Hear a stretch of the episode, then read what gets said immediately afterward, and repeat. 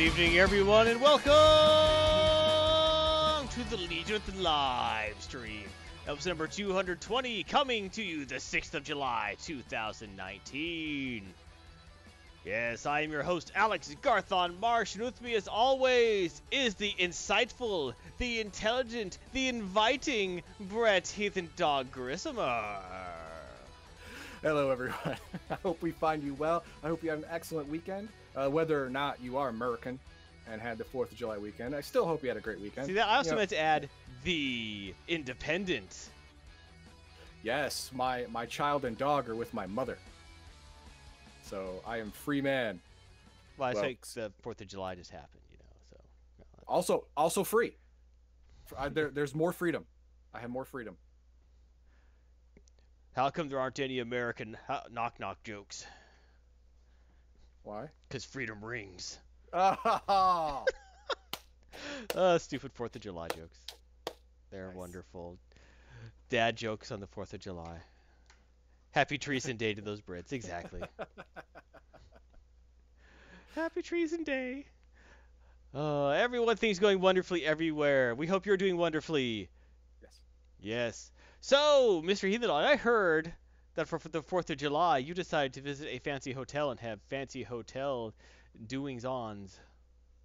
Yes, no, it was it was really good day. Uh, we went to the uh, one of the in-house uh, uh, restaurants, which are really super nice. You know, it's casino, so it's really super nice stuff. I had some really really good uh, sous vide cooked fish and chips, which I never had before. You know, usually they just fry the fish and let you have it. No, no, no, no. It's like cooked three different ways. Yeah, so it was really good. And uh, we went to the suite and we had a big whirlpool bath and a walk-in shower. It was freaking fancy. It was great. I loved it. That does sound nice. Yeah. Yeah, I went I went on Apollo's Chariot. That's awesome. I was Apollo's Chariot sounds good. Apollo's mean- Chariot. It's one of the best roller coasters in the world, my friend. Oh no, not the real Apollo's chair. You weren't like piloting the sun. No, not this time. Oh. This time it's Oh, just the roller coaster. The the one that uh, injured Fabio. Oh, that. Yep, yep, yep. That's, a good one. That is actually a fantastic roller coaster. So if you look to ever want to injure Fabio, just get him on a roller coaster. It's a great. You, you, should take the ride with him. Great roller coaster. Actually, if I were him, I wouldn't ride roller coasters anymore. Probably not. Well, he's old now. Oh yeah, still, still. I mean, that just means his broken face will heal not as slower. You, you know, Yeah. not a lot of old people ride roller coasters. It's like as you get old, they just uh, they don't do you any favors. Like your guts aren't aren't ready for it anymore. Yeah, your your your joints just suddenly pop out for no reason. Yep. Speaking of things you're not ready for, Don, today we have Heathen Dogs, Heathen Dogma RPG Fundamentals. We're just going to talk about Numenera Discovery Introduction. Yes, it's part of the the uh, the Cypher system uh, playthrough. Kind of like uh kind of like Palladium has a whole you know umbrella of games based on that system. Yes. Uh, Numenera is is based on the the base Cypher system somewhat. So uh, I I was supposed to do Cypher system, just the basic cipher like Palladium Fantasy. You know, I was supposed to do that, but uh, uh, the Legion of Myth owned a PDF copy of Numenera Discovery a month ago, so I went and read it, and I fell in love with the with the story. So that's what I'm going to do. I was like, oh, I got to do this one. Very good cool.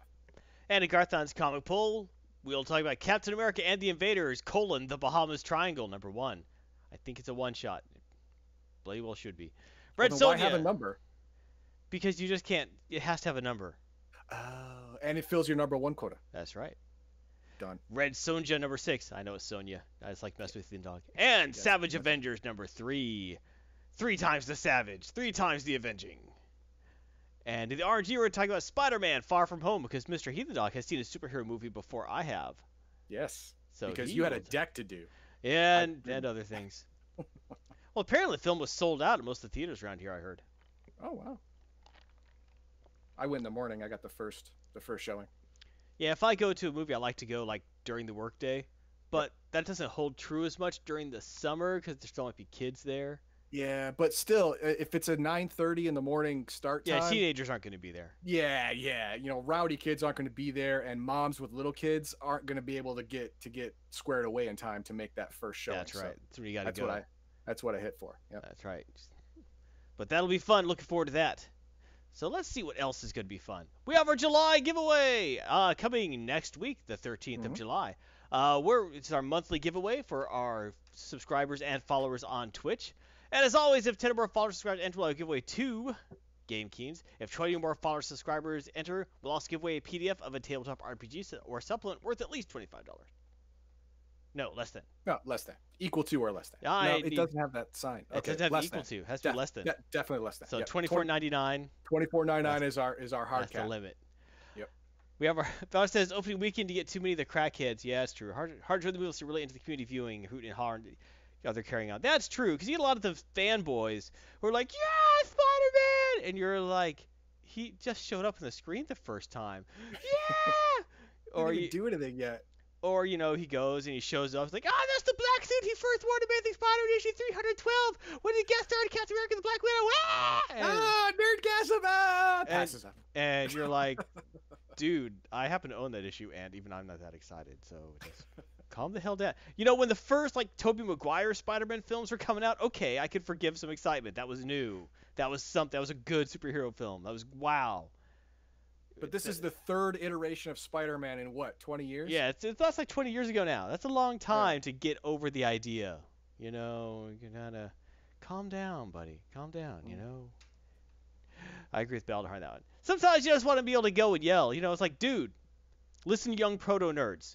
One, take a shower. Two, calm the hell down. Calm the hell down. It's like, yeah, it's nice, but it's not that great. You know, the newness, the idea of the newness is over. Okay. it's- Well, to be fair, they may not have experienced nice things yet. You know what? You know what? If you're like 20 right now, you can shut the hell up about that because you have grown up with internet, That's true. high speed internet, my friend. You grew up with that Yeah. crap. You grew Yeah. up with excellent video games. You grew up with superhero movies. You grew up with anime being broadcasted from 500 different directions. You didn't have to Yep. go and tape trade to get crap, okay? Nope. You didn't have to get people's third generation burned copy of Dragon Ball and watch it with the grainy VHS lines across it with someone else who back in Japan knew a guy who kind of knew English, so he did a fan translation of it. You didn't have to deal with that crap. Yep. All right? I did. I had to spend I had to spend 250 bucks buying Dragon Ball Z on VHS at a con because there's no other place to get it. Right. Like I said, or tape trade it, and then you would get like two episodes per tape when you bought it for 30 bucks if you bought it in the store. You Yep. know, yeah, I don't want to hear any crap. Uh, Bella says, I've seen like 30 or 40 year olds going bonkers to boost. Me too, and that's the worst part. It's like, you Yeah. should know by now. Ah, those people, and those people honestly must have like, like, well, how sad is your life? And that's the best thing in it. I pity you. But it doesn't mean that doesn't give you a right to like ruin the film. No. You know, for everybody. right? You know, at the end of the film, they show a shadow. You're like, ah, ah, That shadow. Looks like Deadpool. I think. Ah.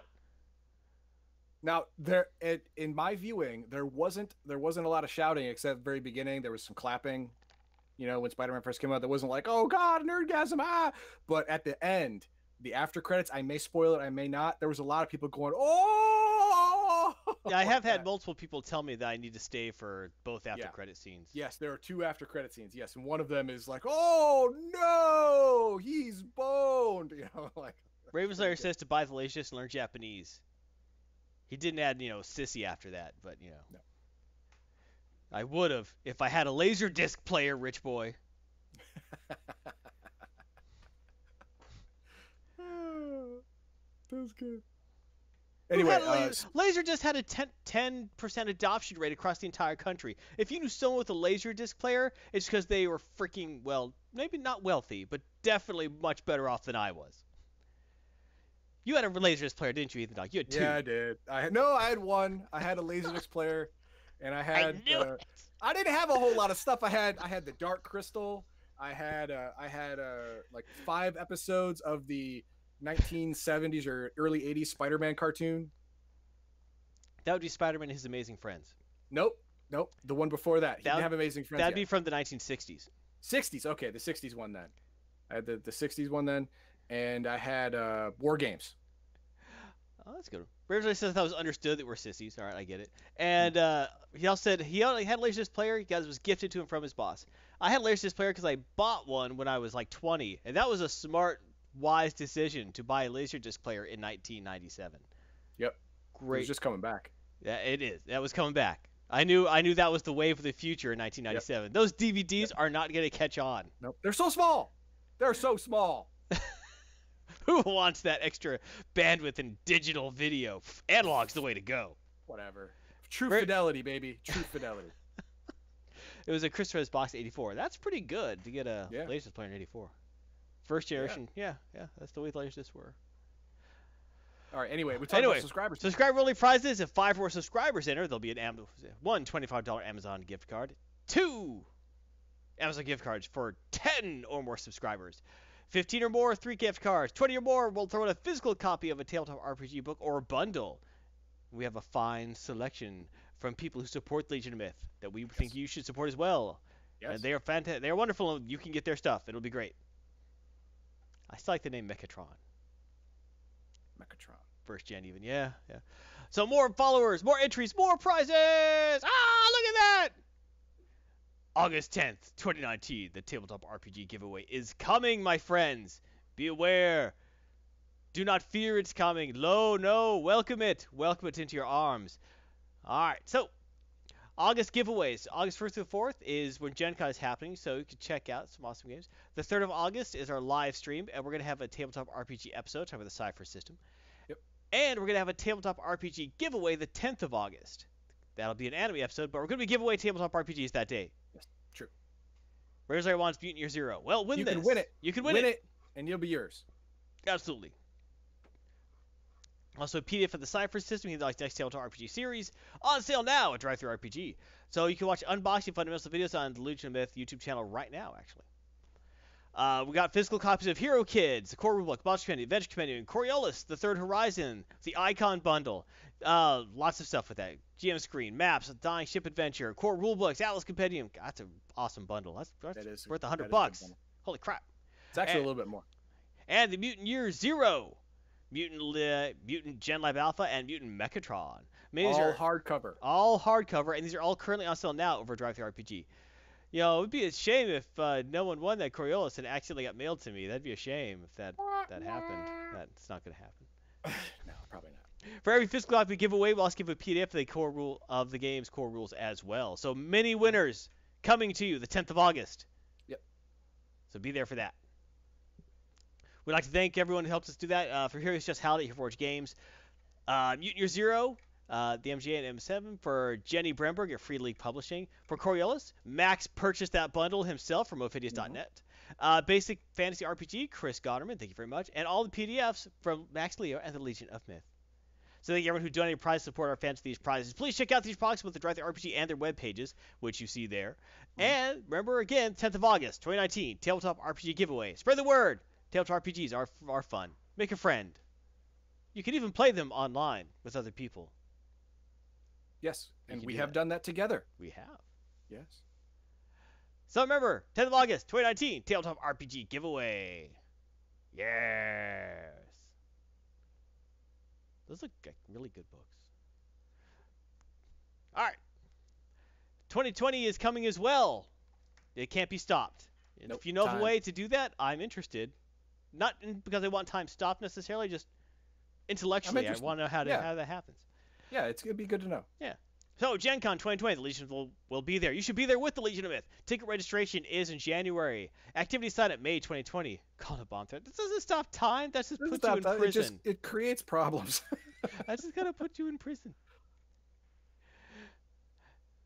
The uh, also the event uh, Gen Con is in August 2020. So start planning now to join the Legion with at Gen Con 2020. Heathen Dog will be there. Garthon will be there. Mm-hmm. Max Leo will be there. Elgarian, I think, is he better be there or about being there. He might be might be there. We want him there. I need him there. Fired. That we you know we could have all the you know all the earth all the signs together: fire, water, earth, and air. We could all be together. With our with our powers combined. Yeah, we- we powers we- combined, we can form. Uh, well, that's not Captain Planet, is it? 'Cause we need heart. We don't have heart. Yeah, we don't have heart. that was a good one. That was a good one. Because let's see. Uh, hmm. Let's see. You're. I'm gonna say that you, Heathen Dog, are air. You're air. okay. Because you're everywhere, and you're like lightning, and you can't be grasped. Nope. And Max Leo's like fire because he's angry. Yes. Yes, he is. Yes, he is. And Elgarian is earth. Stoic and and unchanging, and I'm like water because mercurial and ever changing. I gotta gotta pee a lot, I guess. All right, so yeah, true. Raven is not going to be there. Boo! Oh, Raven says I have heart, but I'm not going to be there. Well, you, that's not helping us, Ravenslayer. That's part of the problem, not the solution. Yep. Yep, be a solution. I actually had someone tell me that at work once. Uh, there was a doctor I was dealing with, and and there were issues with a broken machine. I said this, this, and this. He said, "Well, you're giving me problems. I need a solution." I was just looking at him. Well, the solution is you pay for it and I fix it. Like, like what? The, what do you mean I'll give you? I don't work for you, d-bag. It's like, it's like I'm telling you what you're, what's what's wrong. I'm trying to like, give you the information so you make an informed decision. Why are you being a jerk? Anyway, like doctors have like two sides. There's like really awesome doctors and really dickhead doctors. You know, and being good at being a doctor doesn't mean you're probably in one side. No, it's an even distribution of talent among the sides. Ah, okay, that's unfortunate. You know, not every every doctor thinks that who's a jerk thinks their house, right? Mhm. Not all of them are. There's a No. there's a very even gradient. And all the doctors who are awesome, you know, to, to deal with. Like I said, there's even gradient there too. Some of them really aren't very good. Some of them are really awesome at their job. The, the, so is awesome and nice is the best doctor to get. They're way over here. You want them. You want way over here. And then you got Yeah. the scale, and then you got the bad their job and a dick. You don't want them. Yeah. So, so what you're shooting for is a good 25% of all doctors everywhere, and right. the odds of you getting are that low. Okay. Right. The part that matters is good at their job. That's really the matters part. You know. I don't care if you're a jerk as long as I'm healed at the end. You know. Yeah. Well, it depends how big a jerk, honestly. You know. Anyway.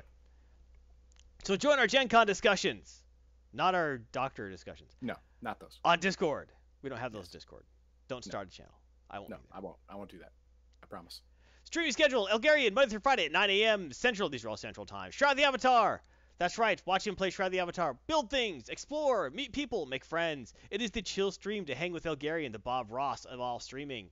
Uh, it's a great stream. Uh, a lot of people love it, and they should. The premier Shroud the Avatar stream on the internet, coming to you from the Legion of Myth. Go Decalicious, says Ravenslayer. They're. And you can check out his websites, rpota.com, the premier website for role playing within the Shroud of the Avatar. Role players of the Avatar, rpota.com. And if you need help with Shroud of the Avatar, do not listen to what other people tell you. Don't listen to lies in the playground. You do not need to use a Ouija board to find solutions to your problems to Shroud of the Avatar, my friends. No! Put away the Ouija board. Neglect the call of the underworld. Go to sodahelp.org, the premier website for help with Shroud of the Avatar. Hey, Zahn, good to see you.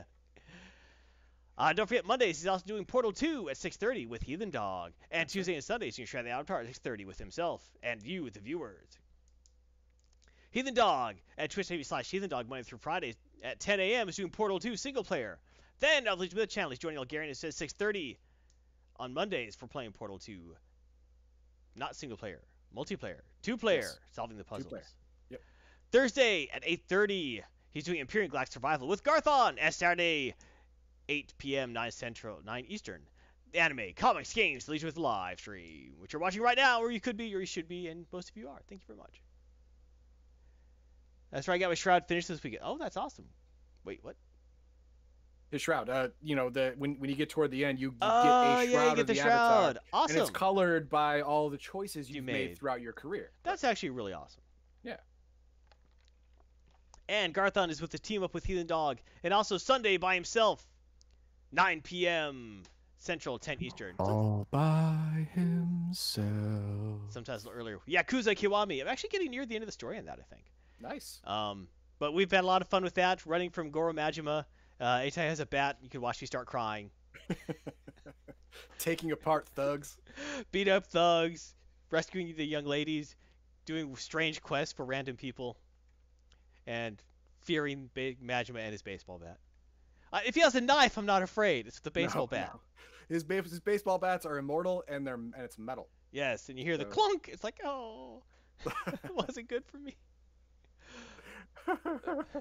And don't forget, you can join us on Discord. Watch us on YouTube. Go to YouTube, look for Legion of Myth. Get our gear. shop Shop.spreadshirt.com slash Legion of Myth. Follow us on Twitter, Legion of Myth. Tweet us, we'll tweet you. Watch us live on Twitch, the best way to interact. Let us know how we're doing, how you're feeling, how we're all feeling together. Our current goals, we like to let you know about current follower goals 1,000. We're up 11. We're at 965. Oh, that's exciting.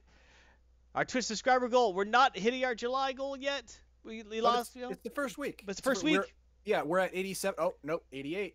So a lot of the 88. So a lot of the people's uh no vector. We haven't done the drawings yet. Nope, Uh, that's next. that's well we got anyway. The, we have one drawing here. We have one drawing this week. Next week is when all the drawings are. Well, many more, Yeah, all you have to do is get to 100 by the end of the month, and and that count. locks in the month. We get three in a row, and then that's locked in forever. And then we just got to worry about the other stuff. That's right. And then the then the big prize will take place. We're locked in for the year at least. Yeah. Thank you, Zon. Uh, so YouTube subscriber goals. We're trying to get 1500. We're at 1282. Up again. Thank you so much. Patreon goals. We're up. Thank you so much, our Patreon subscribers. We have more content coming just for our patrons very soon. So, with our Twitch, what happens if we meet all these goals? For each individual goal hit in 2019, we'll have a special contest specific for that venue. We've already had a one big Twitch giveaway. We'll have another one coming soon when we get the hit the goal again. If our full goal, all four goals are met and held for three months, we'll have a special giveaway contest with at least a thousand prizes, including an epic portrait by Garthon, Heathen Dog's computer, and if we keep the sub, we have to keep those subs over 100 for July and August to make that happen. So tell everyone to become a part of the Legion of Myth. Like, subscribe, comment, share, tell your friends, family, nerds like you, tell your enemies, get anyone who has money involved. Well, not hmm. necessarily, but if they have a co- need money to have a computer and stable internet, which is what you need. Yeah, yeah. That, You that's your basic. That's, That's, your right. basic If you just want to be a subscriber, you want to be a follower, please do. We want you. Come on in. Water's fine. Social media, retweet. We have over four years of content, anime reviews, comic reviews, gaming reviews, nerd topics, wacky conversations, Hungarian Street Stro- Soda every single day for you. Heathen Dog is playing Let's Plays right now, Portal 2. Garthon is playing retro games, currently playing Yakuza Kiwami. And Garthon and team up for Empyrion Glass Survival with you, the viewers. Hey, Mar Hockman, good to see you. Or phone is stable. Exactly. You still need, know, need money for a phone. And our Empyrion server is actually doing our big restart. And Tuesday. Tuesday, you can be there for that. And if you are a subscriber, you can actually be on the server. So that'll That's be right. nice too. You have to own the got- game. We're not giving you the game. Yeah, you have to own the game, but then you get to play. If you're a subscriber to the channel, you get to play on, on our server free and for free and play with other legionnaires. Absolutely. So that'll be fun. Don't forget YouTube subscribers. Just click subscribe. It's free. Free. It's free. Simple. We thank you for it. You'll be notified new videos appear. That'll be nice. If you're a member and you join, it's easiest. A lot of people prefer YouTube. To watch our content and all of our good stuff. You get a free monthly Q&A with the Legion Myth, which we need to schedule. Community chat and giveaways and membership towards and accounts towards our Patreon goals. Then thank you so much for our current Patreon patrons. Thank you, Gary M. Judson. Been there for two months each. So much. Ah, new Reese. Thank you so much. Uh, Warden Tier, Brian H. Sherris, 32 months and 24. Wow, awesome. Thank you so much. And Aaron M. Been there seven months. Thank you so much for everyone for joining. It. We appreciate you. Thank you for our Twitch supporters. You guys really help drive the engine, and we do appreciate it. Zon with so many cheers. Thank you so much. So it's Jensen, Shamba, Shamba Players, Tech 9. Gift subs. Zon's in the lead, of course. Shambas, Jensen, Hicks. Thank you so much for this gift subs. That's really awesome. You guys are insane, and we appreciate you for it. Uh, our Twitch followers, we thank you so much for all of our followers. It really is great to have you there with us, interacting with us, talking with us. Uh, let us know what you like happening with our streams. Mark sometimes is teaching you how to play Space, Space Empire 5. That could be cool. And our Twitch subscribers, it's great for easiest model for Twitch view, uh, viewers. Supports our live streamers directly, all our retro console games, Elgari's Try the Avatar, our team ups, our live stream, access to the Empyrion server, and subscriber only giveaways, as we talked about. So thank you, all of our Twitch subscribers. We really, really do appreciate it. We're gonna rate some stuff in this show. Half star bad, five star good, two and a half average. Oh, Raven Slayer, Hey, thank you Raven much. Slayer, thank you. And now time for the disclaimer. We got to full screen that. 'cause Disclaimers oh, are Oh, full important. screen is bad boy. There you go. The opinions expressed in this episode are solely the opinions of the individual host or commentator and are not representative of the entire Legion of Myth organization. While we make an effort to provide a family friendly atmosphere, there may be the occasional use of foul or even offensive language. Thank you for your understanding and continued viewership. Legion Rocks is like Elgarian's favorite thing in the world. Yeah, that's Elgarian's thing. I think that's why he was doing it. I think that's why he's doing it too. Me too, because he knows the humor. He's in. He's in on the in jokes, my friend. You could be in on the in jokes too, if you were cool. All right, ready? I'm ready. Uh, I gotta do the special spiel though, don't I? This one, yeah. Yeah, I got the spiel. All right, what's that? What's that? Doop, doop, doop, doop, doop, doop, doop, doop. That's what Elgarian says. That's how he does. Is that how he does all of his? Uh, Yes, they're all Legion rocks. they're all Legion rocks. Well, you know, it's easier to do it that way. Yeah, that way it's consistent at least. You know. Yeah. It is. Yeah, give 'em- give I, I like to trick my audience though. That's true. You always like to make it different, so people just can't sleepwalk through it. Exactly. All right. All right, we're starting now. Ahem, ahem. Go up, go down. All right. Ah! I hit the button on accident. All right. If you're a fan of anime, tabletop gaming, or both, don't miss an episode of Heathen Dogs, Heathen Dogma. Each week, Heathen Dog alternates between anime reviews and tabletop gaming fundamentals. Watch live and chat with Heathen Dog every Saturday at 8 p.m. Central to share your thoughts and recommendations with him. And now, without further ado, it is the man who once held the world record for the amount of ears of corn eaten at a single sitting. It is the man who once told me the sacred truths of the rings of Betazed and what they actually mean. It is the one who I sat with alone at 4 a.m. watching the sun slowly rise over the water tower at an abandoned military installation where we thought deep thoughts, we drank of deep spirits, and we spoke of deep things, of the yawning portals of the universe. And it was there that I opened my mind to the extreme imagination of the wonder of all creation as he leaned close to me, and I could feel the hairs upon the side of my neck rising as he whispered unto me the words that would forever change what I knew to be real as I was opened up to the fabric of all reality and I knew that together in oneness we could all stand as God's children. And he leaned in. I could smell the alcohol on his breath that it came wafting through me. And I knew in a moment that all would be well in the universe. As he said, Heathen Dogs, Tabletop, RPG Fundamentals. Thank you, Garth. For for a minute there, I, I thought we were an episode of uh, Evangelion. It was all going to get weird toward the end. Get to the robot, Shinji. Robot Shinji, son of a bitch. I don't want to. Shut up. Shut up. But Subscribe! Back, oh, damn, damn it! all right, I'm we're not talking about Evangelion today. We're I'm talking about so Numenera. Yes. Yes, but because we are talking about Numenera, and it is, uh, it is a variant of the Cypher system. We are going to start a giveaway right now for the Cypher System Rulebook by Monte Cook. He's good. Activate the restraints. That's right. I'm going to open that giveaway right now. It's going to be exclamation point Cipher. Exclamation point Cipher. That's right. There is no bot here. You you to gotta think to win. That's think like to a- win here, people. That has one of those SCs in it. Yep. How do you make it upside down? Why? I don't have a key for that. I don't have a key for that either. Maybe it's a Cyrillic letter. I got nothing. I don't know. All right. I'm guessing right, it's so- custom. That could be. So let's uh, look at the particulars of the Numenera Discovery System. Uh, publication date is October 17, 2018.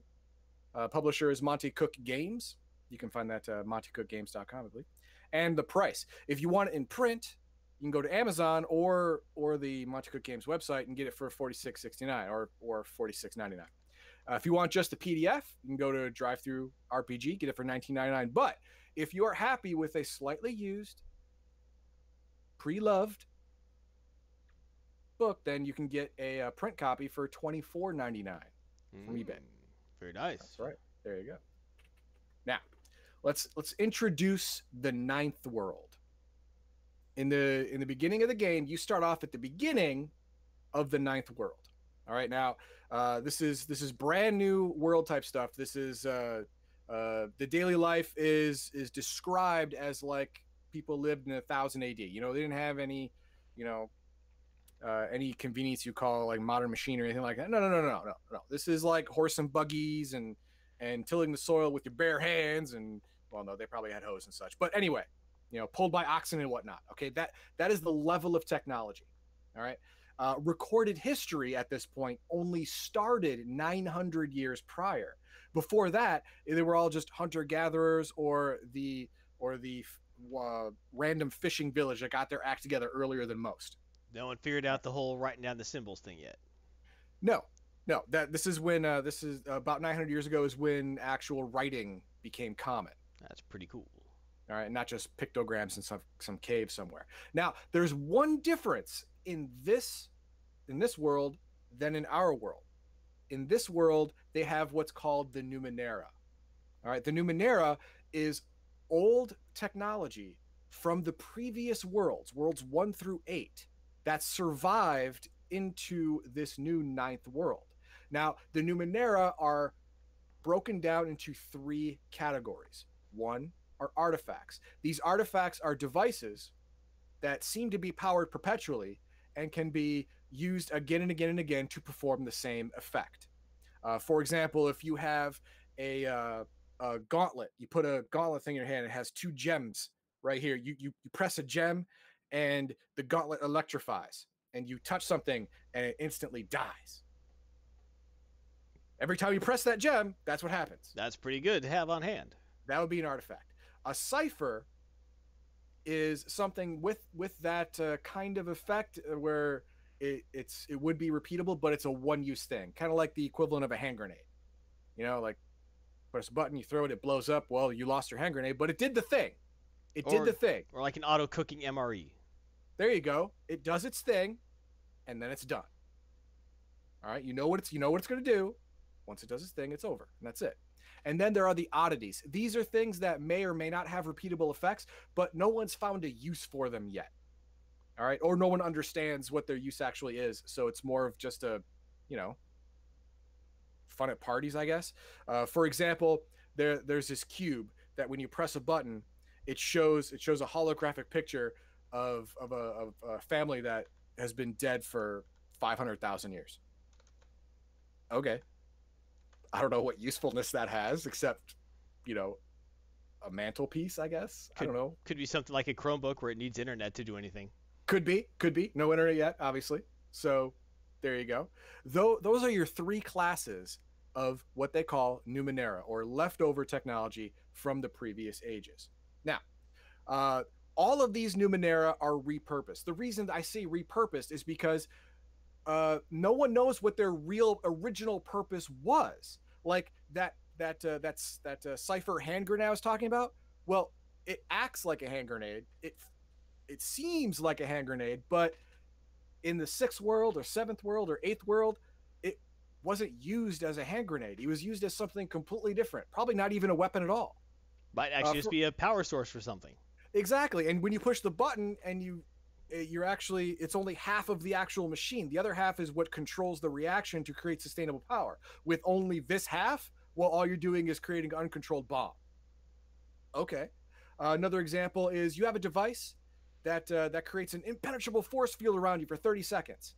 Well, that's great for a fight, right? I mean, it's awesome.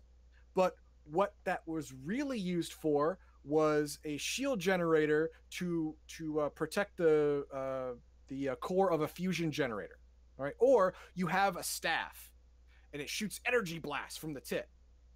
You push a button and it shoots cool. energy blast. Sounds cool. Well, what it really was was a spark plug to cold start an FTL engine from a, a race that uh, was here and left two and a half million years ago.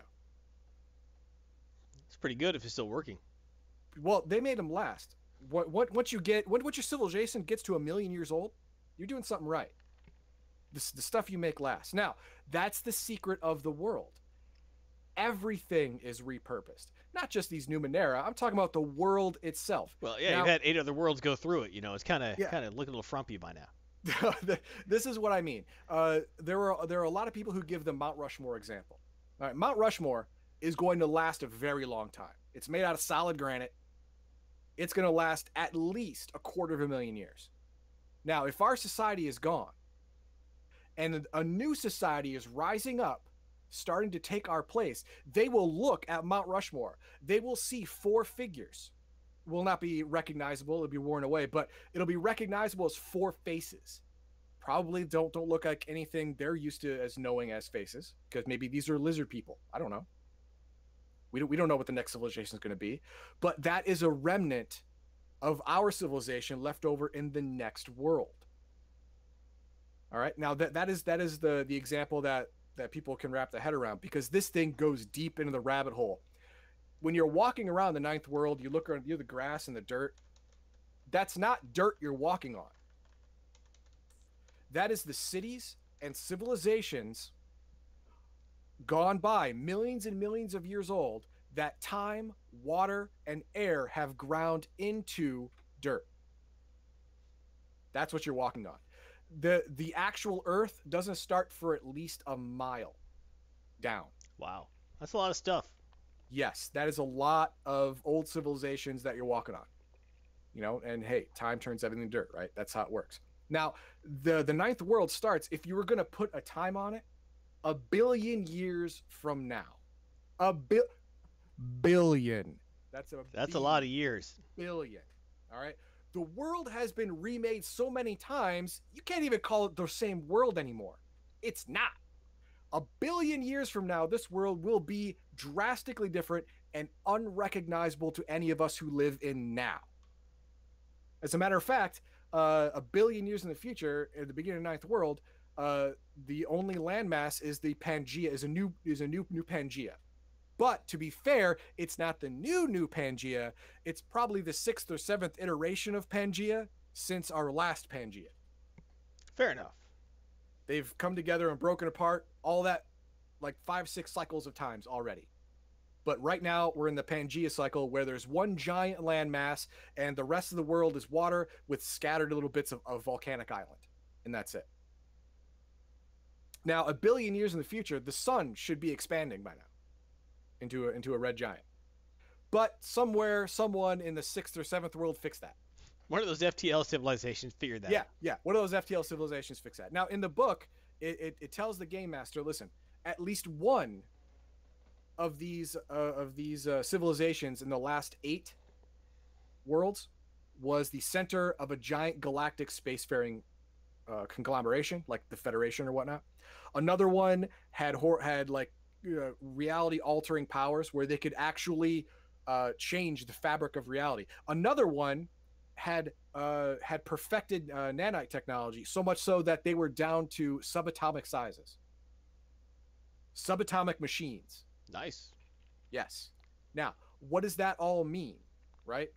Well, all of this stuff was built to last. It was built by by civilizations with technology and advancement literally beyond our comprehension. All right, you're you're happy that your pickup truck got 250,000 miles. Good on you. But what if I told you that about oh I don't know half a million years ago, the Earth's core stopped spinning, and the civilization who was living on Earth at that time went, huh, well, we should fix that. Scooped out the core and replaced it with an antimatter furnace to stop that pesky nature problem. And that is still running right now in the beginning of the ninth world. What about the moon? Is it the moon? Giant rock, circular, hanging above the world, spinning around. Yes, it's still there. But is it the moon? Probably not. It's really hollowed out a giant computer core filled with uh, filled with ungodly amount of, of energy and and computer power and its sole purpose is to compute the meaning of the universe and it's still going to this day maybe half a billion years later after it was first made. The ocean the ocean you see outside of this newly formed pangea is it water from the original earth that is of now? No man that water was replaced a long time ago. The the water that was that was now by a billion years from now has been replaced several times over by water from space or uh, engineered artificially from from nanite construction. Something. It's not the same water. You're dreaming. The whole world looks like it's real but all of it is manufactured but to such an extent that the people in the brand new people of the ninth world would consider it magic. Now remember they understand how to turn on Numenera, these these holdovers from the old worlds, but they don't understand how they work. They have no clue. They're just worried about survival at this point. The ninth world is brand new. The, the, the new civilization that's just become dominant is brand new. They have all of these beautiful toys, but they have no idea what they're for, and they couldn't recreate them to save their lives. As an example, uh, another example of, of Numenera, if you gave a fully loaded nine millimeter pistol to a caveman. He could pick it up. He might figure out how to pull the trigger, and a bullet will shoot out. Let's say that bullet hit a tree. happened to be some proto maple tree, and the sap started coming out.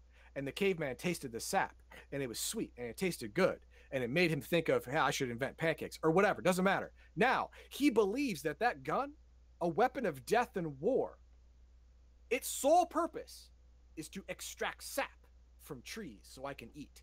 It is now a farming tool. Kind of a limited one, but sure. Limited one, yeah. You've got you've got several more shots, and then you better figure out a new way. But that's that's what the people of the ninth world see when they pick up this Numenera from from past worlds. They have no idea what its original function was, how to recreate it. They only know the effect of what it does in this limited situation and then call it that. Now, what does this mean for the character? Absolutely nothing. None of this backstory is useful to the character because the character doesn't know what's going on in the first through eight worlds. And even if they know. did, who cares? It's not going to help Yeah. them in any way. Yeah, it, it's not going to help them at all. It's not going to help them get their next meal, which is what they're worried about. It's not going to help them from being attacked by the next village, which is what they're worried about. It, it's not going to help them uh, figure out how to how to deal with these damn tsunamis that happen. Oh, we just made that word, tsunami, that happen that happen like three times a year, that constantly destroy my house. No. So knowledge is not power yet. Pretty much power is power. And, you know, finding Numenera, figuring out a use for them that is useful to you now. That's the real power. No, no. All this backstory is for the player to help you understand that your player character does not understand and will not understand all of the things that are happening around him. Can't. He has no framework for it. Can't do it.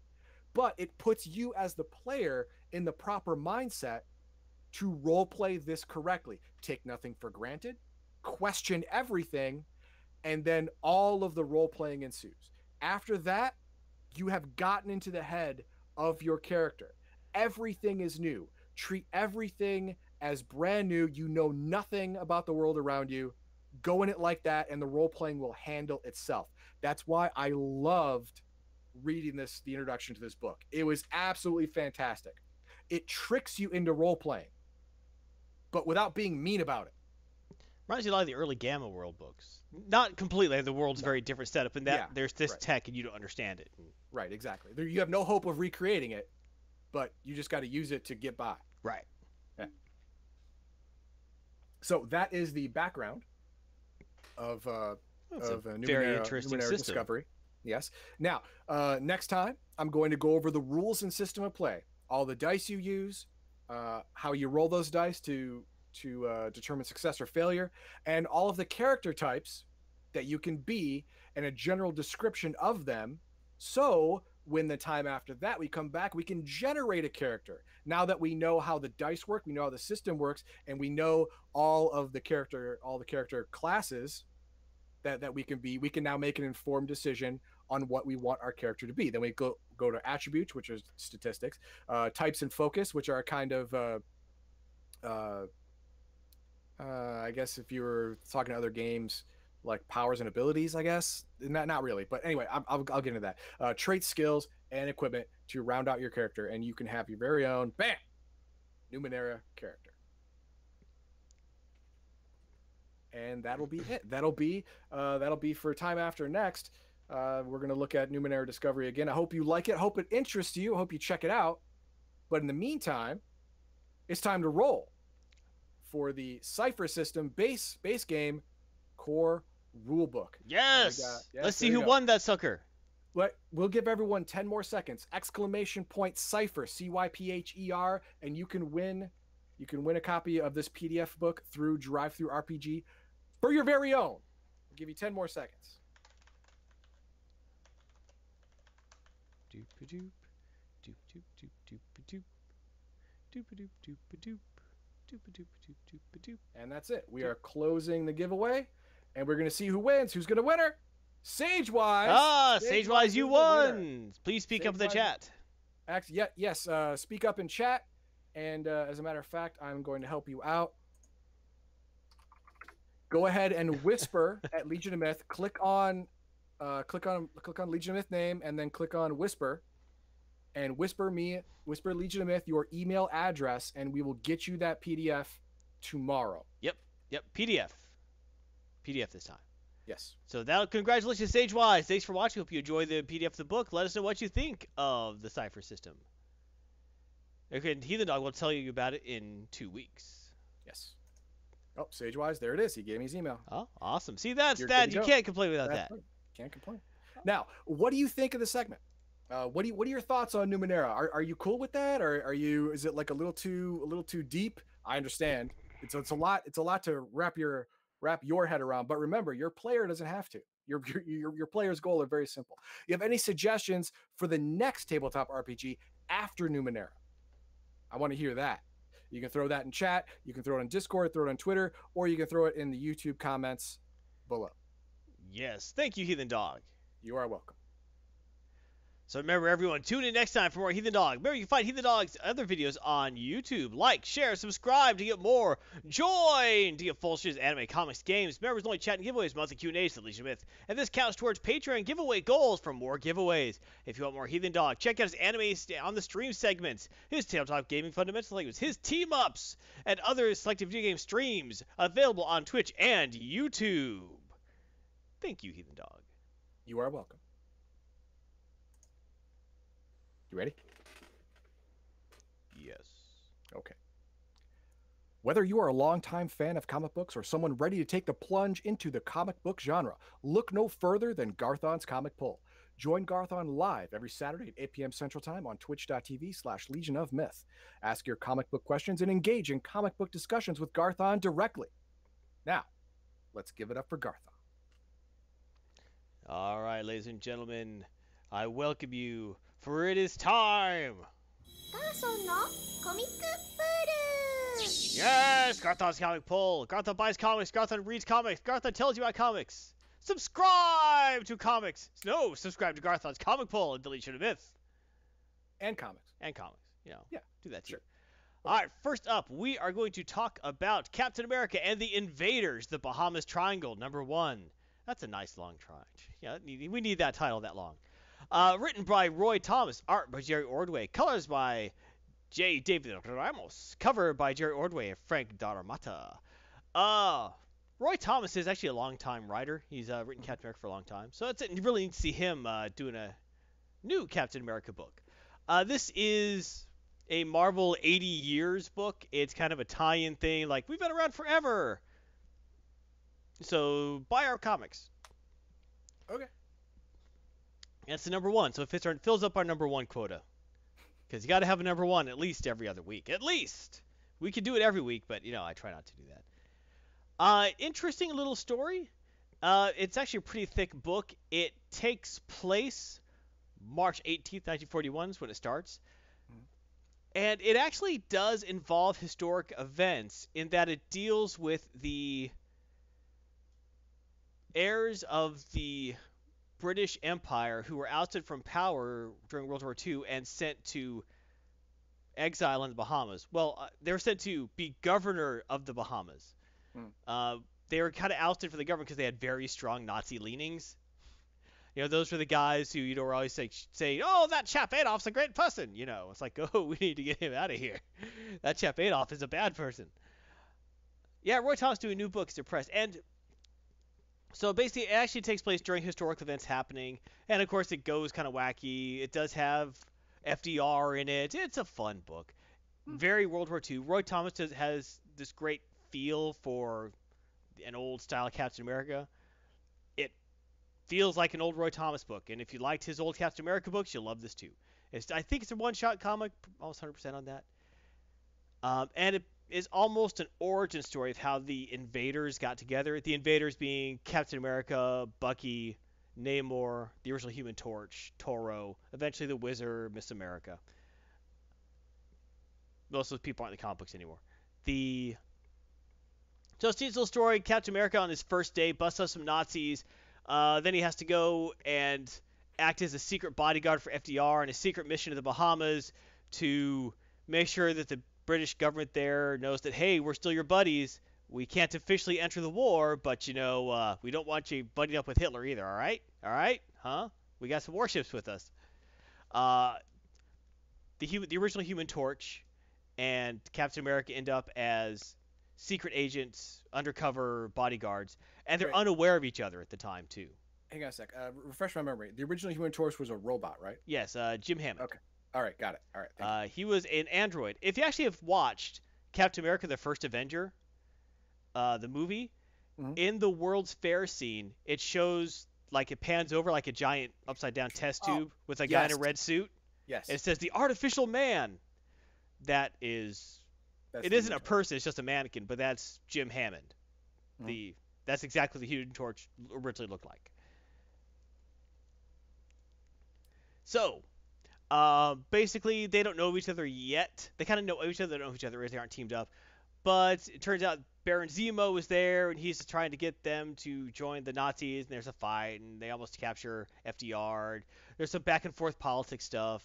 It's actually a lot going on in this book, and it's a lot of fun. Um, it's a two-fisted adventure where the Nazis are the obvious bad guys. Uh, the heroes have a respect for each other, but they don't know each other yet. Uh, mainly the action is Bucky's not in the team yet because his Captain America's like second day on the job. Uh, no Toro yet, Miss America Whizzer.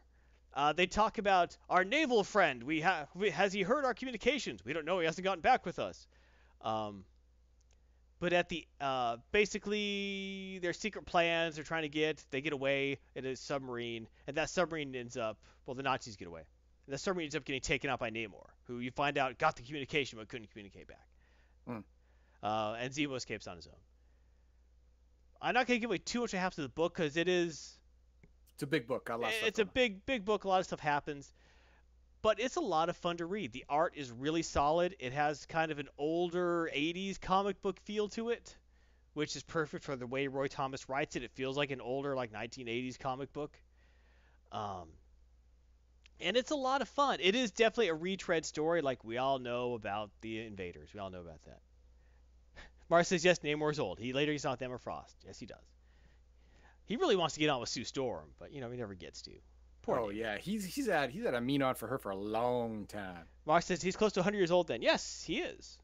Doesn't look it. Well, he's a mutant. Yeah. He's a mutant and he's also Atlantean. And so, So he's half human, half Atlantean, and a mutant.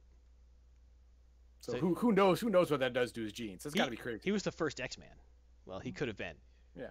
But he wasn't. Mutant. Anyway. Because the Atlanteans are generally blue and he's pink. He's a mutant. Mm. The. But actually, this book is great if you're a fan of comic books like the old Captain America, Namor, Human Torch, because it actually does a lot of fan service things like talking about how Namor and the original Human Torch started out as enemies. Um, you know, just little things, all these little like Easter eggs that you know the future of a big deal. Like Captain America throws his shield through a window and knocks the gun out of Zemo's hand. He's like, "That was excellent aim, Captain American." He's like, "No, this thing wasn't meant for throwing. I was aiming for your head," because he still has the diamond shield at this point. Yeah. You know, well, not the diamond, the uh, I should have the right term for it, not chevron. Kite, kite, no. The shield-shaped shield. Yeah, okay, whatever. Yeah. What are you doing? My cat's going crazy. Don't attack the green screen. Don't. You heard me.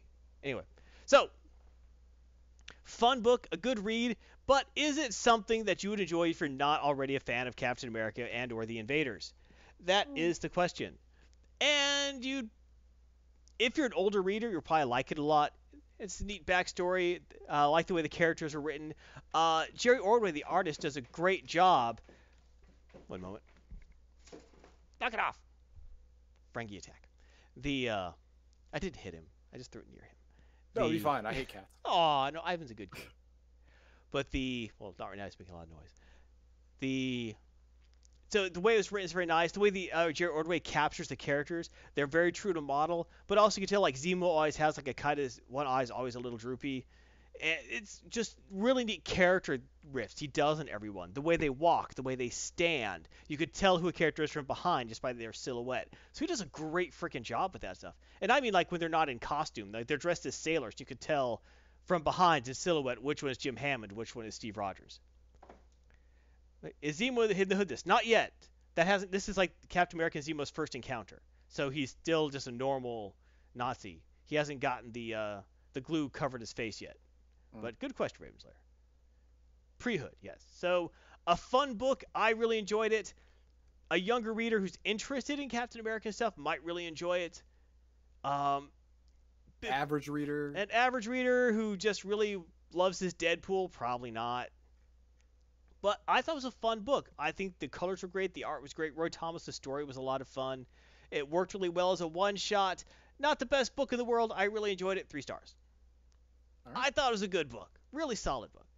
Okay. Would I want to see it as a series? No. Because there's already a, currently an Invader series, all new cast characters. I don't need a book that takes place in World War II. But fun story. Captain. Four and a half, says Ravenslayer. I'd give it three. I enjoyed it. I didn't love it. It was pretty good. You know, I, I there's nothing about it that I would. Oh yeah, awesome. So I couldn't even get it up to four stars. I just thought, oh, this, that was nice. I liked it. It's definitely above average. I can be convinced to go three and a half stars, but yeah, three and three and a half. That's where I'm at. Red Sonja, number six, from Dynamite Entertainment. Written by Mark Russell. Three stars for Roy Lund. Roy Thomas is awesome. I really did like his story. Um, illustrated by Mirko Colak and Robert Carey. You see, I don't know who did what or if they did all of it. And the book says illustrators, not artists, so I'm going with what the book says. Illustrators, Mirko Colak, Robert Carey. Colors by Deirdre Kelly. And cover by Amanda Conner and Paul Mounts. That's a fun cover. Hold her back. She has antlers tied to her head. Looks my anyway. Yeah, I like that cover. The art in the book does not equal the cover.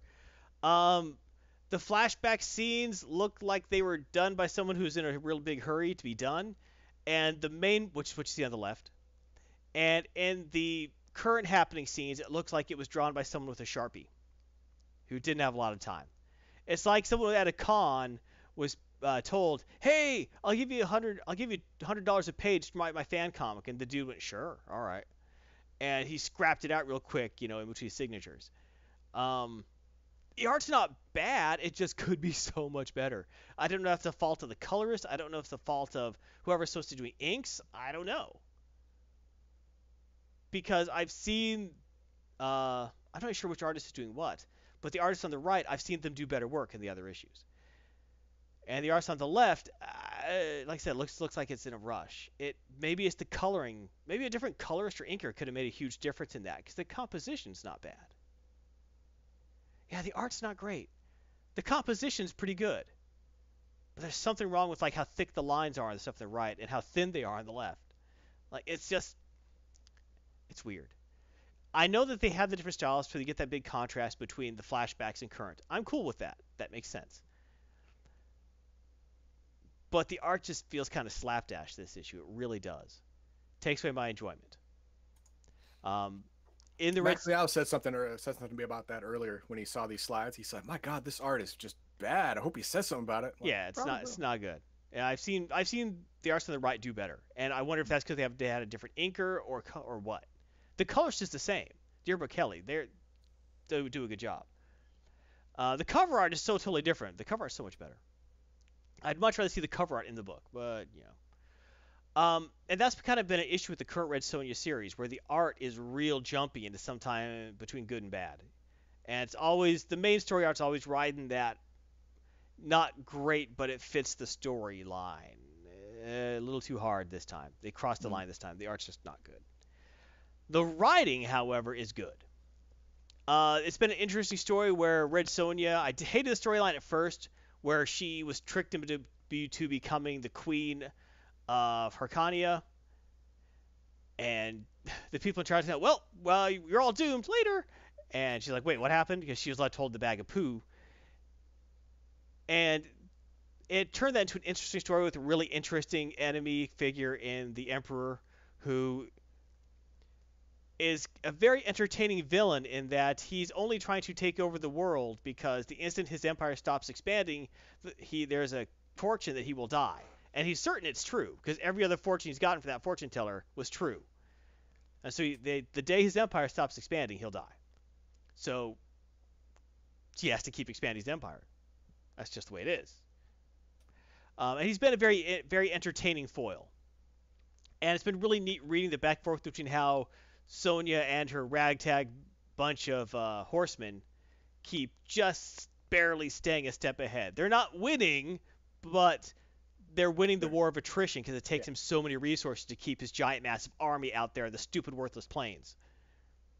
And so they're winning just by living. Um, in this issue, he last issue they managed to capture her only live Sonja's only living blood relative, her cousin. And that's the only reason she was sticking around really is because her cousin was there. Self-stifling prophecy dies because you overexpand his empire collapses. That's probably true, Mark Hoffman. I was thinking the same thing. Um, and yes, Ravens, I agree. This art is really drawing compared to the cover. Yeah, but the so the Emperor has come across a new plan to finally stop this pointless war, which is costing him all of his resources and time, and he has other things to rather do than living in a war tent in the middle of these worthless, stupid, barren horse plains. And so he actually goes and sends a messenger to Sonja, who proposes marriage. It's like, oh, the emperor is very has been very basically a very complimentary spiel about how impressed he's been with Sonja and her wit and her cunning and her talent and her beauty and blah blah blah. blah. She's like, skip to the end, and he's like, uh, he wishes to propose marriage to you. And to which like everyone in Sonja's cabinet is like, do it, just do it immediately. It's like I don't know, don't we have to consider this? And like one guy's like, uh, like no, no, that I'm gonna be that that's awesome. That, this is the Good best plan. thing ever. This is the best thing ever. This goes from me thinking I'm gonna die to be to being a, uh, being a sit rep or something. Yeah, like a duke or a, a baron or some a, nonsense. satrap. I always wanted to be a satrap. This, is- this is awesome. This is the best. I can't believe how well this war's ending for us. Yes, yes, do it immediately. It's like, but we're still gonna be subjects then. That's not. We're still losing. It's like, no, this is the best thing ever. We don't all die. This is great. You know, and you know, everyone's like, woo, high five. Just she's like, no, I don't know if this is a good idea. She's willing. Thing is, she's willing to do it for her people. That's the thing. She doesn't want to do it, but she's willing to, especially because they also still have her. And he says, and also, you know, if we got married. I'd be happy to give you your cousin alive, even as a wedding present, if you prefer it that way. So she's like, crap.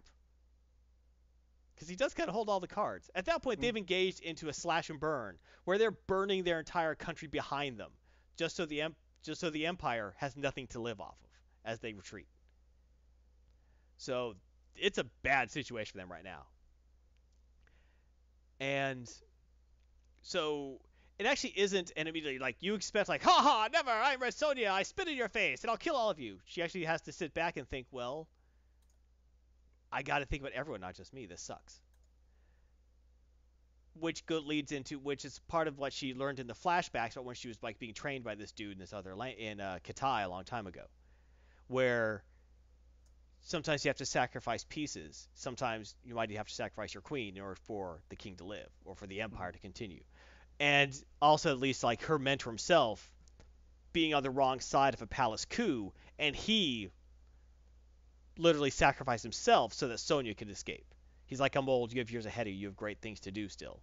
You need to go and live. If you stay here and fight with me, we still won't win. You need so basically that lesson gets shown here.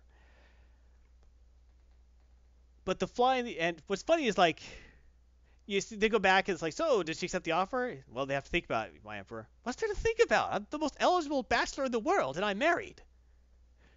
I mean, my wife won't like this. I suppose I'll probably have to have her killed. Ah, what a shame. Yeah.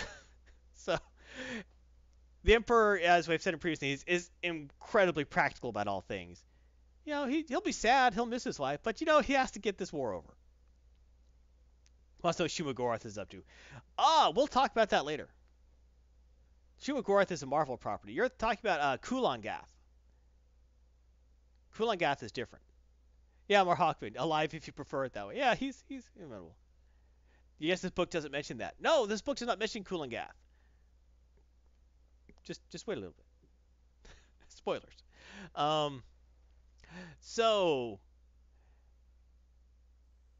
while they're discussing, you know, the messenger's discussing what that you know Sonja hasn't said yes yet, and he's like, "What? But I'm awesome." I don't. Um, her cousin, who's tied up in the back, managed to steal the knife from one of his captors and uses it to kill himself. I'm, wait, what? Yes. What? what? Sonja's cousin kills himself because he knows the He's only the bargaining chip. right. The only reason she would ever even consider it is because he's alive and he's captured. And he's willing to sacrifice himself so that she doesn't have to get married to this idiot. Because he knows that's it. And so the emperor turns around and is, and is like, well, and the well, one of the guards says, "Oh, uh, well, we might have lost that bargaining chip." I said, What do you mean? He's right. Oh, damn it! How come he has your knife, Lieutenant? Oh. Uh, so he's probably dead. He's getting Oh, thrown in a bag of snakes. Oh yeah, yeah, yeah. His family is probably not going to prosper either. Right. Yeah. But then the messenger. But what's interesting is the Emperor has never, at any point in these series, shown that he's a liar or that he's dishonest. He's always been incredibly honest. You may not like what he's saying, but he's always you may been actually pragmatic and honest. detest what he says. Right. Yeah. And he's going to say it cheerily usually, which is really kind of creepy. So he's like, "Oh hell." So they send the message back to Sony like, "Hey, the marriage offer is still open. You really should do that like right now. But by the way, your cousin might not be all the way alive anymore. a little bit on the other way. He kind of he kind of killed himself. We didn't do it. He did it to himself. Pretty impressive, really. He stabbed himself in the heart and didn't make any noise. So that guy has some willpower. Well, we're impressed. We're really impressed, by the way. Um, Kudos. so how about that wedding?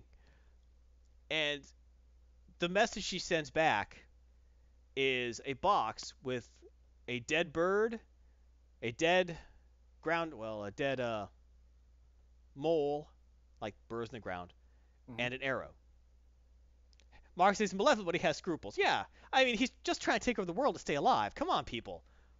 You want him dead? Are you trying to kill him? If you're not letting him expand his empire, you are actively trying to kill him. That's on you, really. That's his opinion. Um, and if he doesn't try to expand his empire, that's suicide. He's not going to kill himself. Come on. but gets that box. The emperor's like, okay, I don't understand what the hell this means. It's a weird wedding present, if nothing else. And then here, like one of his leaders, his trans, like, I think I know what it means, uh, Your Eminence. Like, all right, explain this to me. It's like, well, it means that unless you can fly like a bird or burrow like a gopher, there's nowhere you could hide from her. It's like, oh, oh, well, that's not good. No.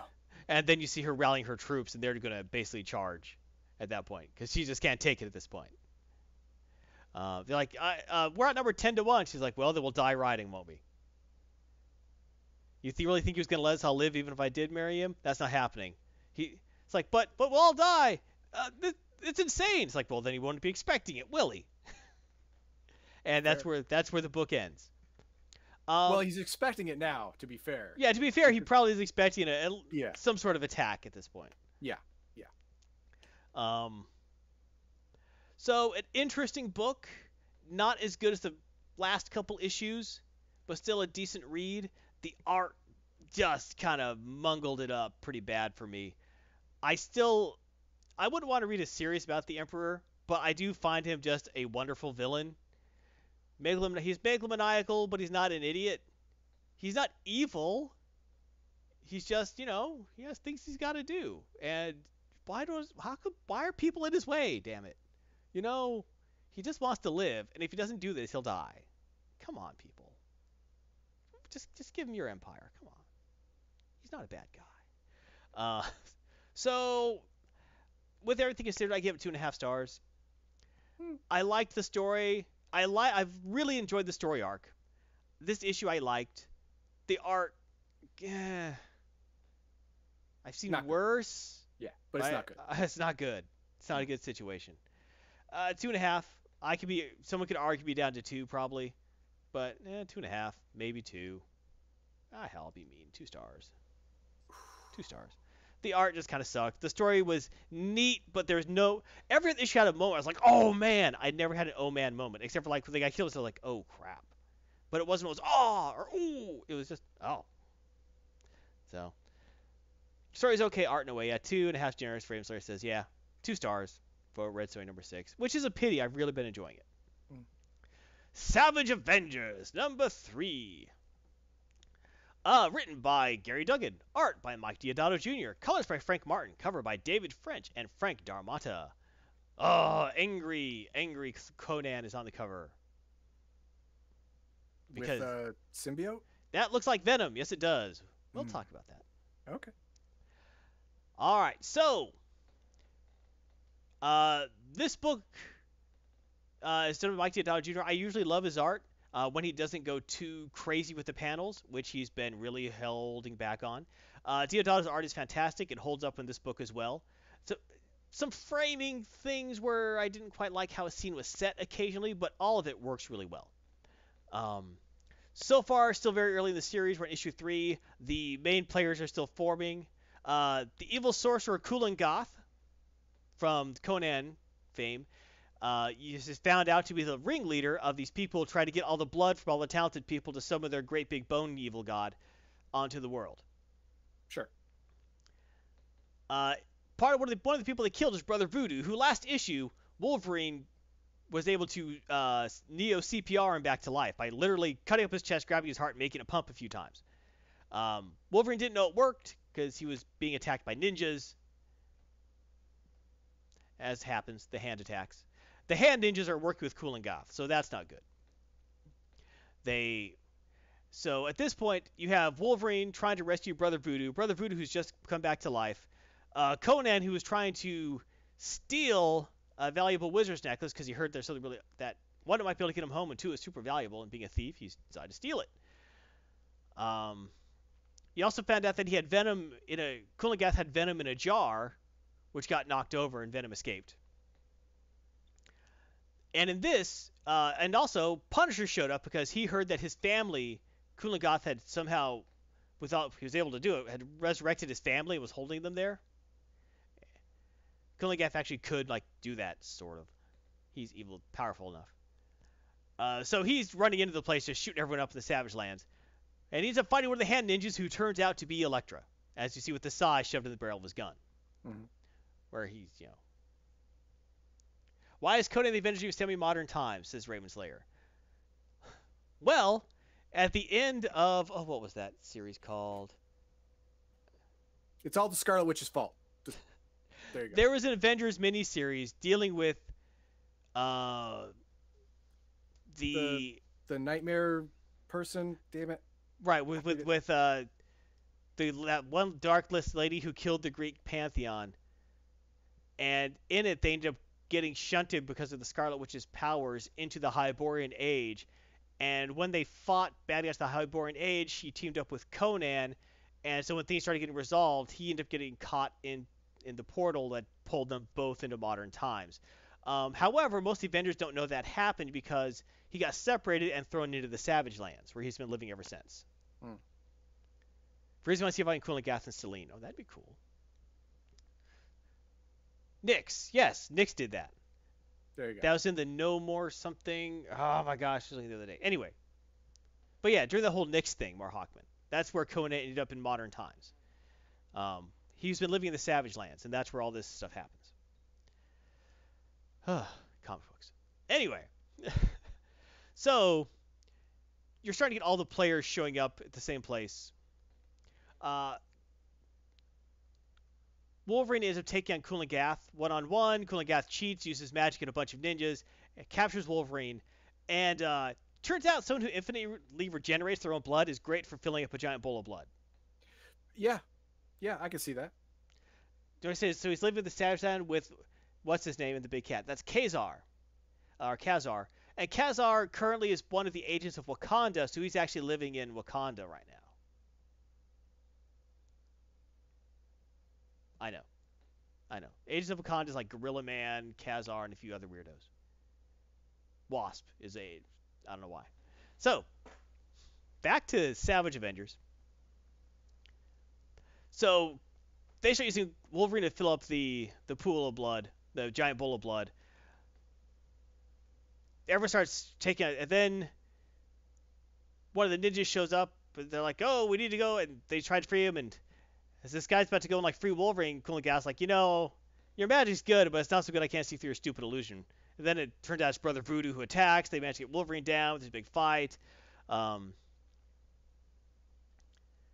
the Punisher and Elektra are about to j- go in and start shooting him up. Elektra's like, "Your family's not here, idiot. You were tricked. They just want to kill you and put you in a big bowl of blood, because they want warriors in there too." And uh, but I think with Wolverine, they they probably fill their uh, their warrior quota. Yeah, yeah. Um. At which point, it's like no one can stop him now, and Conan's like, "Yeah, I don't give a crap." And Conan leaps in out of nowhere because Conan was actually gonna leave until he started hearing the Wolverine screams, and he's like, "Ah," because they briefly teamed up, and he's like, "I can't leave the crazy guy there, damn it." So he runs in. He actually rescues Wolverine.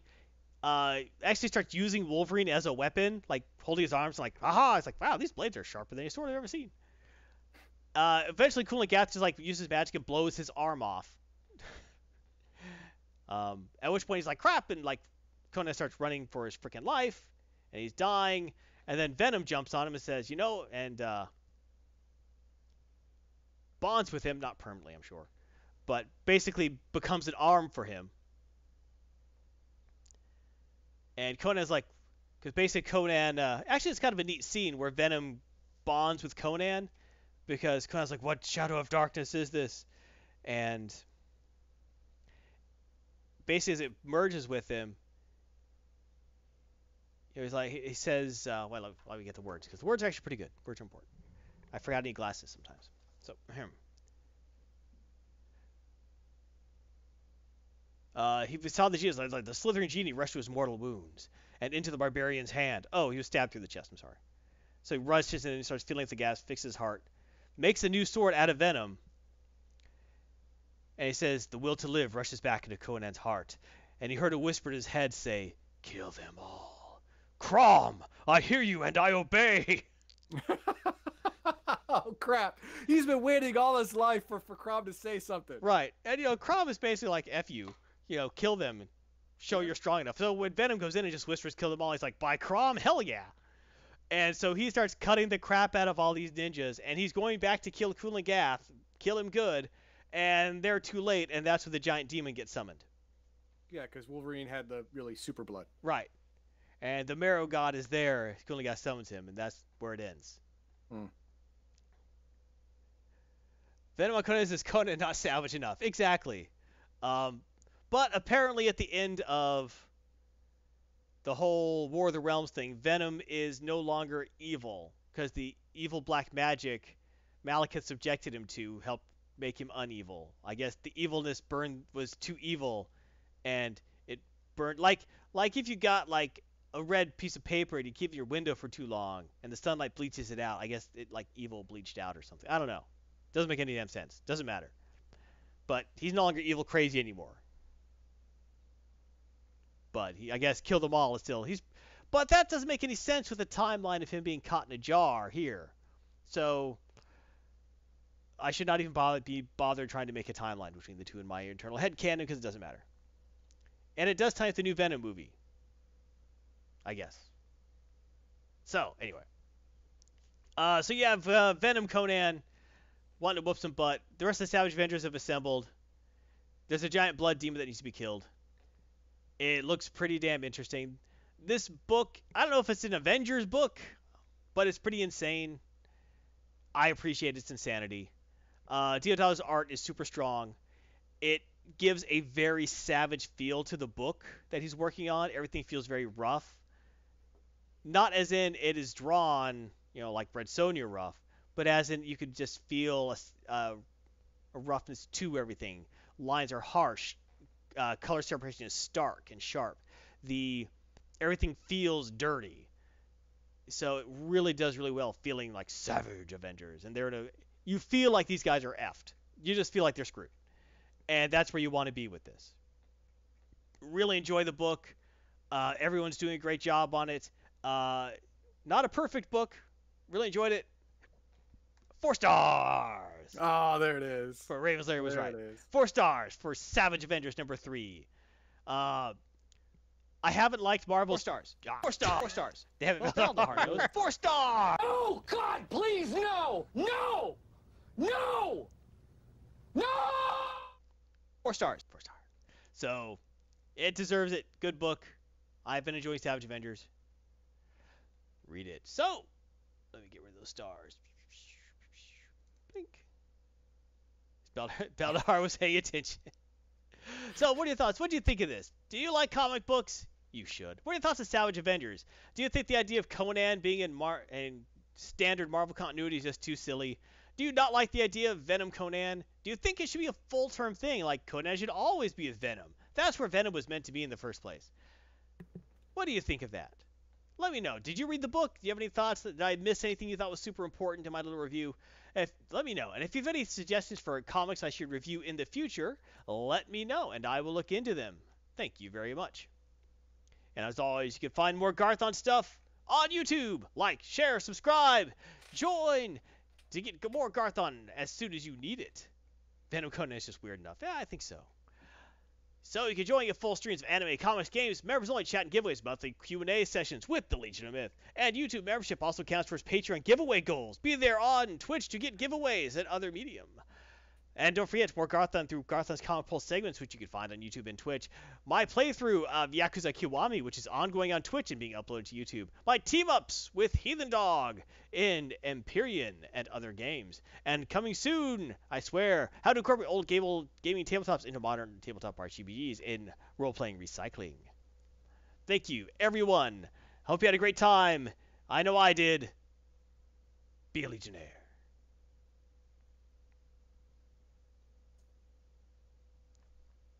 All right. RNG, the random number generator, where the Legion of Myth weekly live stream hosts discuss anything and everything nerd.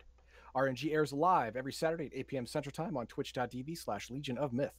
Come and join us in discussions on all things nerd. And if you have a topic you'd like us to cover, let us know. Now, let's see what the dice roll this week. All right, everyone, the RNG is here, and we are so glad that you are here with us because today we have something very important to tell you. Subscribe! Dead didn't surprise Heathen Dog that time. Nope, I was ready for it. I'm proud of you. In the beginning of the show, I'm not ready for it, but when it happens a third time, I'm I'm girded. Razor says, please no more wrestling comics.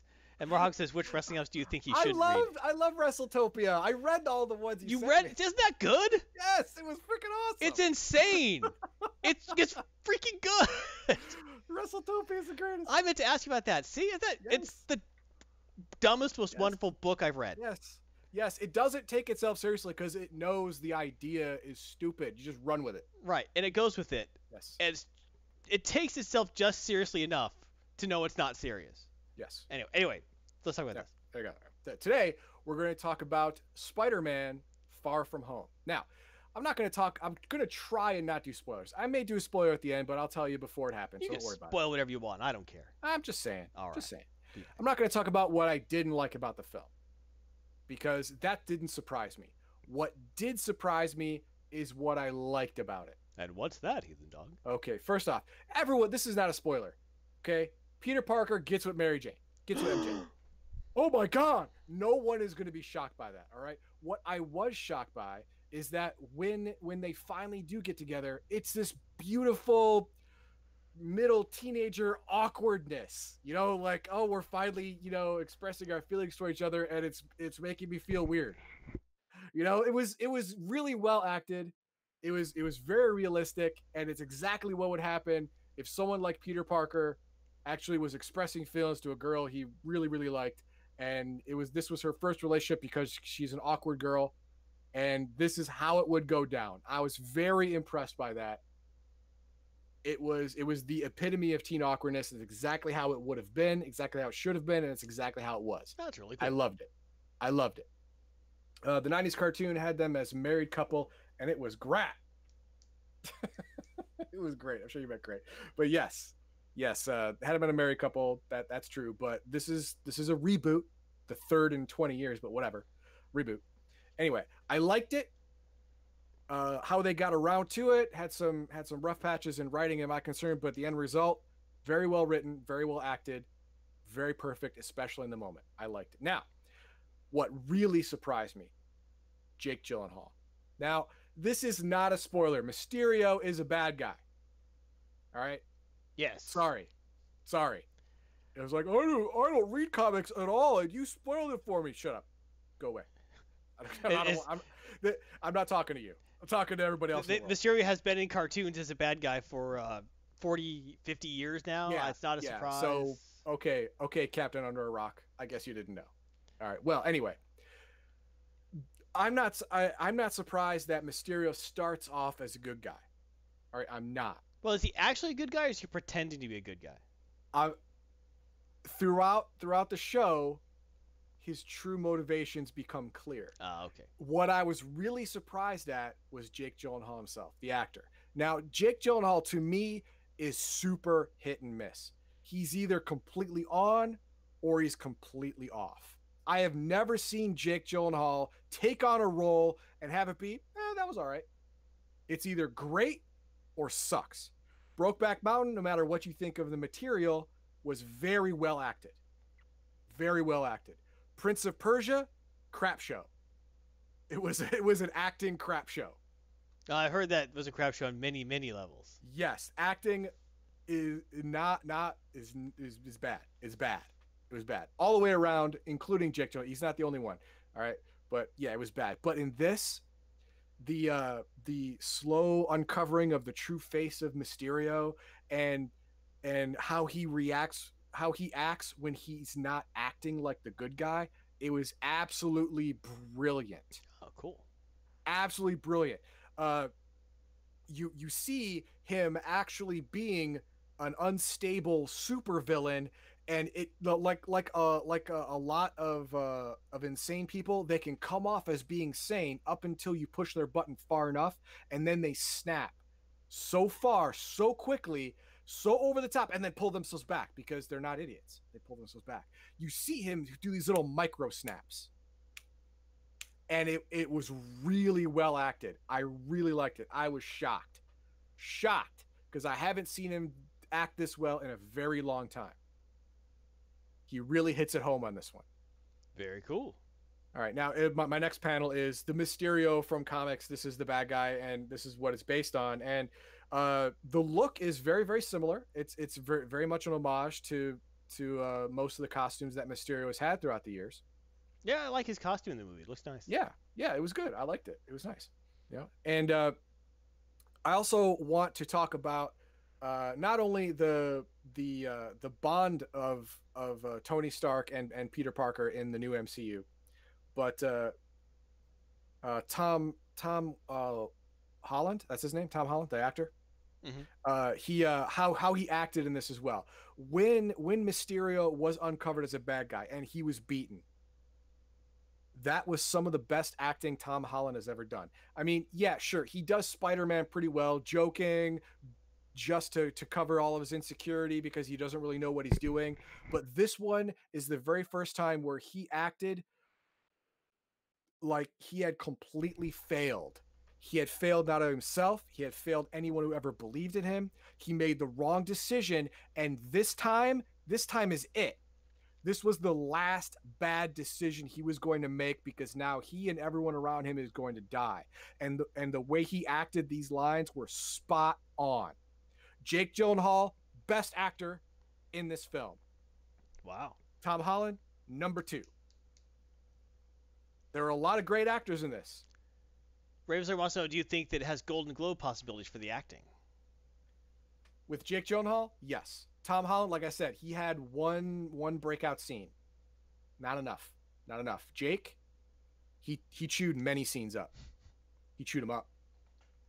He did now uh, what we're looking at the picture here is uh, uh, glasses that peter parker got from nick fury that was that was a gift from tony stark now as you can see tony stark wore this in the in the in the first avengers uh, uh, two-parter in the beginning when when the Earth was originally attacked by Thanos' minions. He was wearing these glasses, and You mean Peter Infinity Parker- War?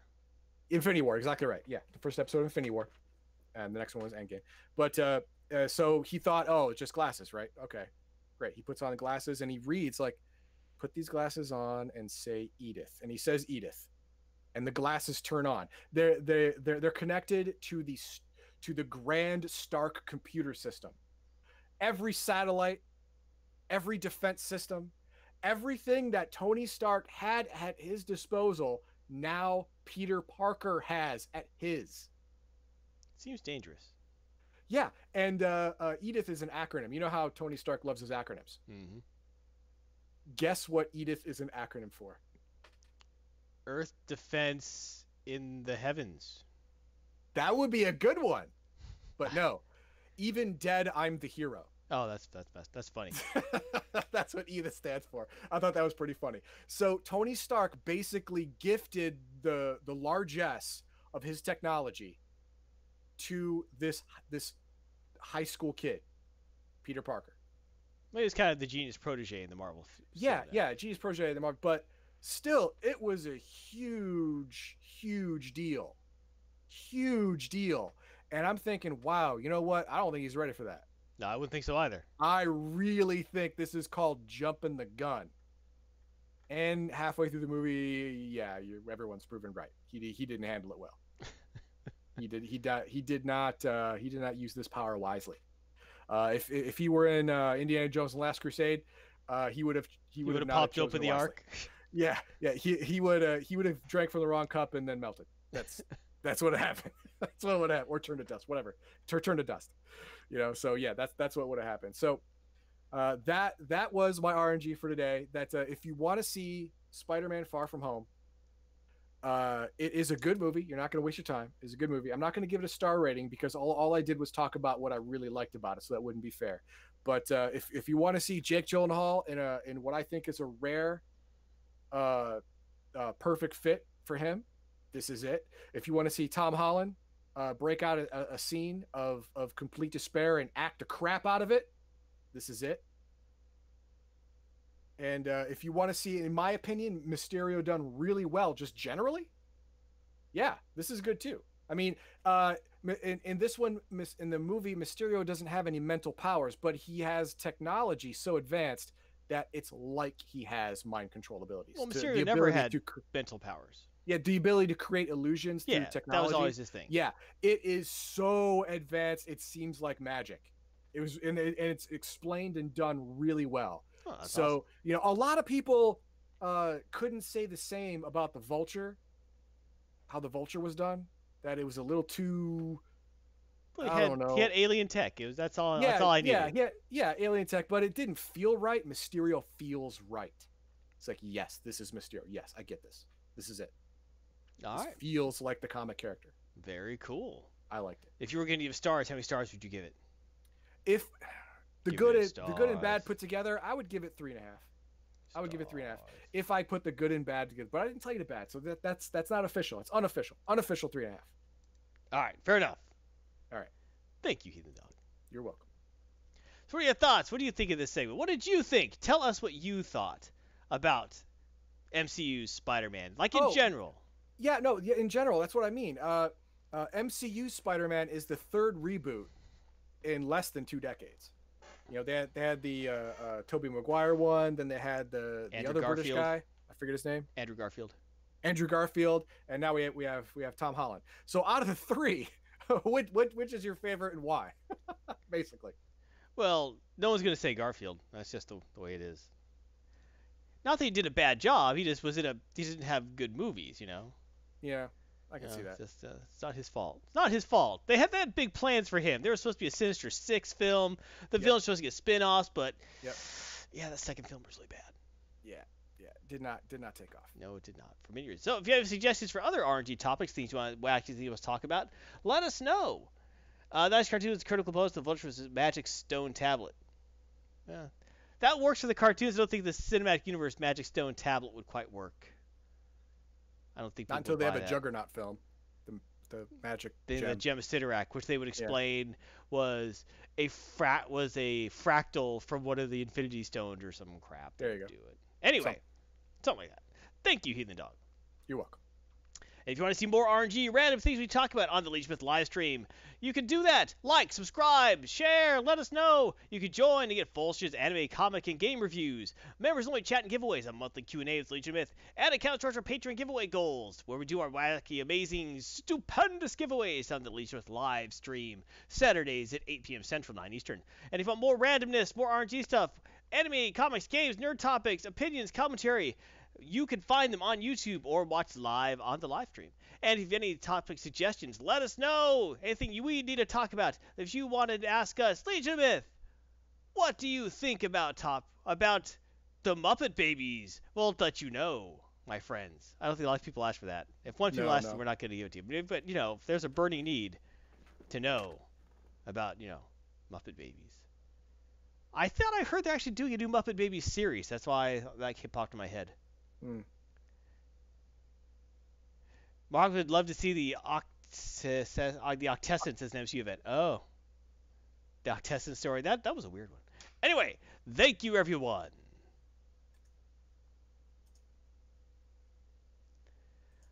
All right, everyone. It is now time for the happy trails.